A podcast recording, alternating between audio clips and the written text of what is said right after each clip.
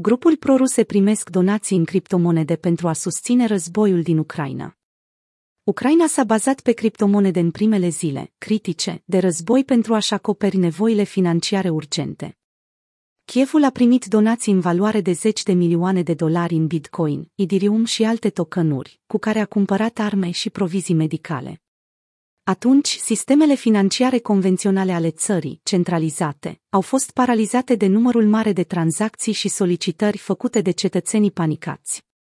Inclusiv Vitalik Buterin, părintele de origine rusă al Idirium, a donat 5 milioane de dolari în Idirium pentru Ucraina. Deținătorii de criptomonede nu s-au îmbulzit să-i sprijine pe ruși și aliații lor. Grupurile care susțin Rusia au apelat și ele la monedele virtuale pentru a finanța războiul declanșat de regimul lui Putin în Ucraina, arată un studiu realizat de TRM Labs. Acestea folosesc conturi de Telegram pentru a colecta donații în criptomonede, potrivit CNBC. Banii sunt utilizați pentru a antrena și echipa diferitele miliții care luptă alături de forțele armate ruse în Ucraina, dar și pentru achiziția de echipamente. Totuși, succesul acestor entități în strângerea de fonduri nu este foarte mare. În perioada 24 februarie-22 septembrie, grupurile au strâns echivalentul la 400.000 de dolari în criptomonede. Una dintre aceste entități este Task Force Rusici, identificată de Trezoreria Statelor Unite ca fiind un grup paramilitar neonazist care participă la conflictul din Ucraina. Organizația spune că folosește banii primiți pentru a cumpăra radiuri și echipamente pentru viziune nocturnă. O organizație a strâns echivalentul la peste 160.000 de dolari în Bitcoin și alte criptomonede, sursa, TRM Labs. Potrivit TRM Labs, Novorossiaid Coordinating Center, grup înființat în 2014 pentru a susține activitățile Rusiei în Ucraina, a strâns până acum echivalentul la aproximativ 21.000 de dolari în criptomonede, în special Bitcoin. Ei folosesc fondurile pentru a cumpăra drone. Rusia nu mai poate produce astfel de aeronave din cauza faptului că nu mai are acces la componente haite de producție vestică.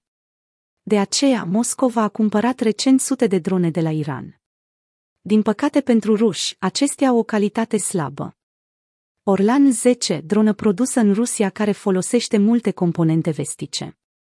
Zeci de astfel de aeronave au fost pierdute în Ucraina, iar unele grupuri colectează criptomonede pentru a le înlocui cu modele de import.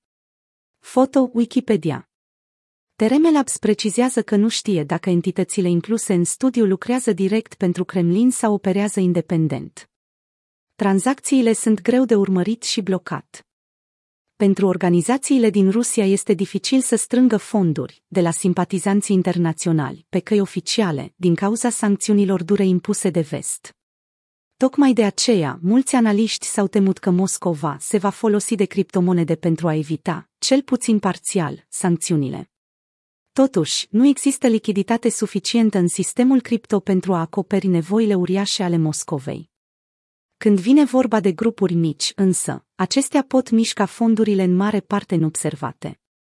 Acești actori folosesc platforme de tranzacționare mai puțin cunoscute, care nu respectă normele antispălare de bani sau sancțiunile anunțate de vest, dar și alte unelte, precum mixerele cripto. Aceste platforme software amestecă criptomonede murdare cu cele ale altor oameni pentru a le scoate curate. La final, utilizatorii primesc aceeași sumă pe care au băgat-o, dar de obicei într-o altă monedă digitală.